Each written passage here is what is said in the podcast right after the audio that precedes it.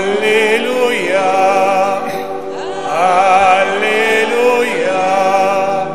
Alleluia. Alleluia. Alleluia.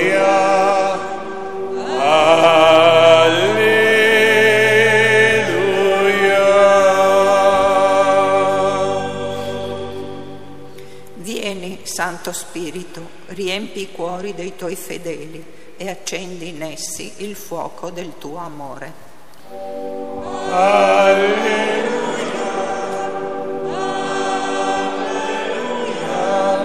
Alleluia, alleluia,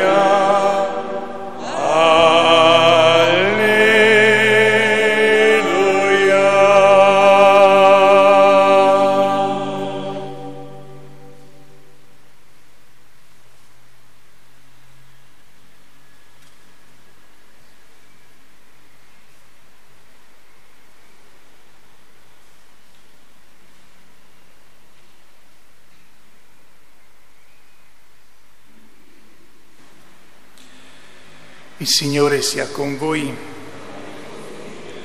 Dal Vangelo secondo Giovanni. Gloria a Deo, Signore. In quel tempo Gesù disse ai suoi discepoli, se mi amate, osserverete i miei comandamenti. E io pregherò il Padre ed egli vi darà un altro paraclito perché rimanga con voi per sempre.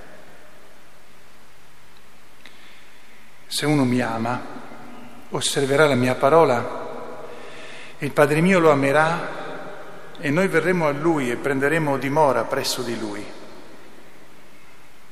Chi non mi ama non osserva le mie parole. E la parola che voi ascoltate non è mia, ma del Padre che mi ha mandato. Vi ho detto queste cose mentre sono ancora presso di voi, ma lo Spirito Paraclito, lo Spirito Santo che il Padre manderà nel mio nome, lui vi insegnerà ogni cosa e vi ricorderà ciò che io vi ho detto. Parola del Signore.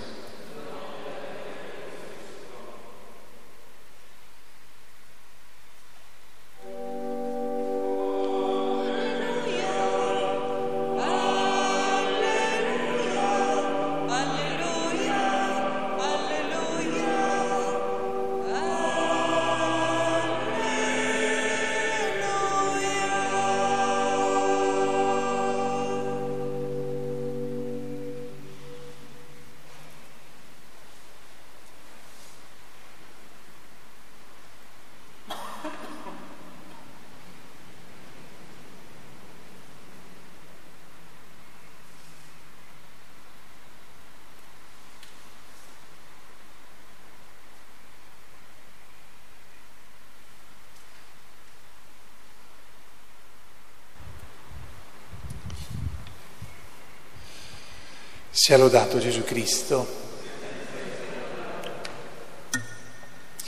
Siamo abituati a farci gli auguri di Pasqua, dovremmo anche farci gli auguri per la Pentecoste, non soltanto perché è la solennità con cui chiudiamo il tempo di Pasqua, per cui gli auguri di Pasqua vanno bene durante tutti questi 50 giorni, perché la Chiesa li ha sempre vissuti e predicati fin dall'antichità come un unico grande giorno. Dovremmo però anche farci gli auguri per la Pentecoste, che è un mistero indissolubilmente legato a quello della risurrezione di Gesù, nonché a quello dell'ascensione.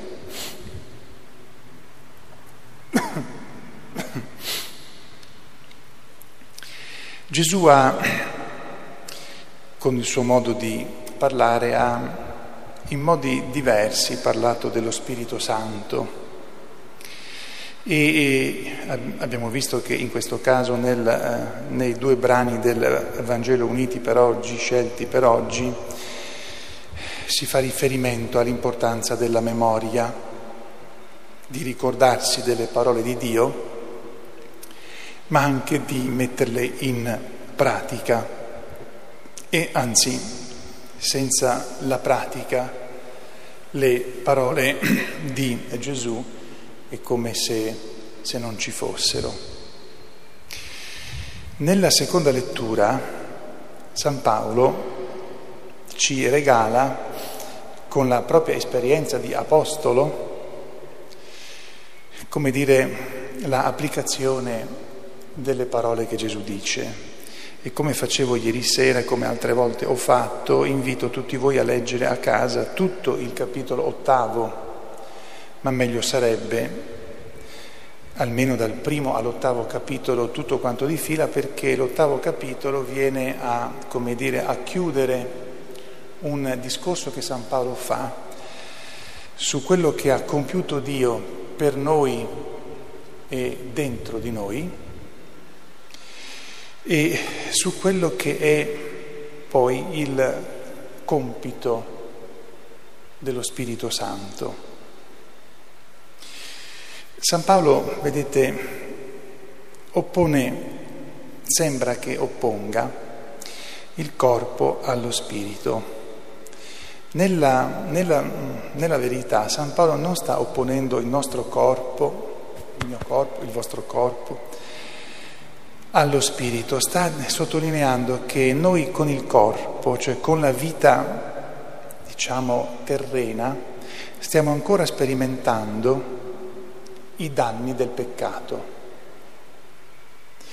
Cioè siamo liberi, possiamo essere liberi dal peccato, possiamo non peccare con la grazia di Dio, ma portiamo le conseguenze del primo grande peccato e la conseguenza è visibilissima, è la morte, la malattia, a parte la cattiveria, ma quella dipende dal fatto che vogliamo peccare.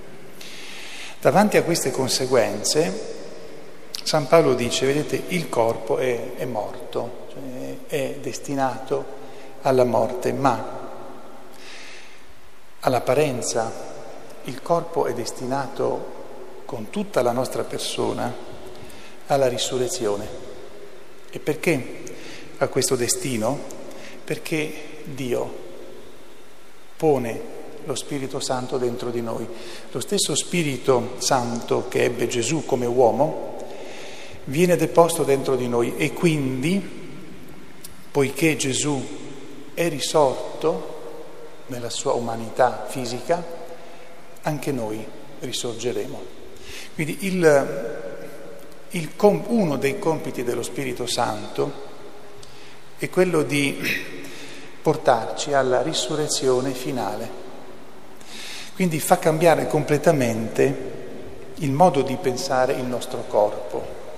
C'è chi lo disprezza il corpo, c'è chi lo esalta come se fossimo soltanto corpo, c'è chi non sa che cosa pensare, c'è chi si dispera, c'è chi vive superficialmente. Dio, Gesù, ci ha regalato la possibilità di sapere il significato del nostro corpo, grazie al dono dello Spirito Santo.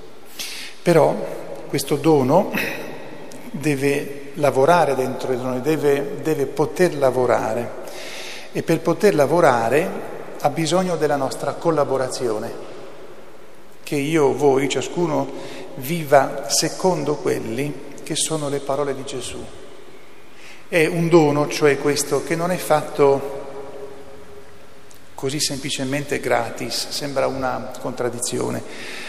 Dio il dono lo dà gratuitamente, ma noi dobbiamo collaborare, se non collaboriamo il dono rimane privo di efficacia e se rimane privo di efficacia siamo schiavi, schiavi delle nostre convinzioni, delle nostre idee, delle nostre paure, dei nostri entusiasmi.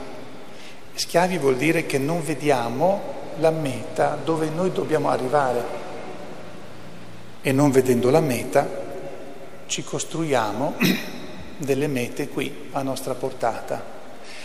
Questa schiavitù è tremenda perché toglie la possibilità di dare ampio respiro alla nostra vita. Allora, dobbiamo ringraziare Dio per questo dono, perché ci ha donato la sua vita.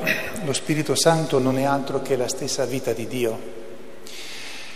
Una vita di Dio che noi abbiamo ricevuto con i, con i sacramenti, che alimentiamo con i sacramenti, che sono niente altro che Gesù presente in modo velato e misterioso dentro di noi e la presenza della vita di Dio dentro di noi, dello Spirito dentro di noi, è quella che ci permette di conoscere, discernere, distinguere il bene dal male, avere la forza, il coraggio, avere la pazienza, la fermezza, la fortezza, vivere secondo un certo stile, vivere in una certa maniera, ben precisa, vivere in modo tale che abbiamo sempre presente che il nostro destino è quello della vita gloriosa che sta vivendo Gesù con la sua umanità e per la quale tutti noi aspettiamo. Maria Santissima ha sperimentato in modo unico questa presenza dello Spirito Santo dentro di sé, ha collaborato in modo unico alla presenza dello Spirito Santo dentro, dentro di sé. E lei che è stata esente dal peccato e dalle più estreme conseguenze del peccato e che non ha poi voluto peccare mai durante la sua vita, a lei ci rivolgiamo per avere un aiuto speciale perché per stare sempre vicino a lei, mano nella mano, perché sappiamo vivere la ricchezza del nostro corpo, la nostra vita fisica, con la grazia dello Spirito Santo e quindi viverla quando siamo nella sofferenza e nella malattia sapendo che stiamo conquistando la nostra glorificazione. E quando stiamo nella, nella felicità, nella salute, nel bene, nel benessere, avere un senso di gratitudine, perché quando stiamo bene, siamo nel benessere, nella felicità, non in un benessere a scapito di altri, e quello è un uh, benessere cattivo. Quando viviamo, quando siamo nella salute e nella felicità pulita, limpida, quello è semplicemente il segno di quello che saremo poi nella gloria. Un, possiamo percepire quello che è il vero senso della nostra vita, la felicità più limpida, più pura. Sia lodato Gesù Cristo.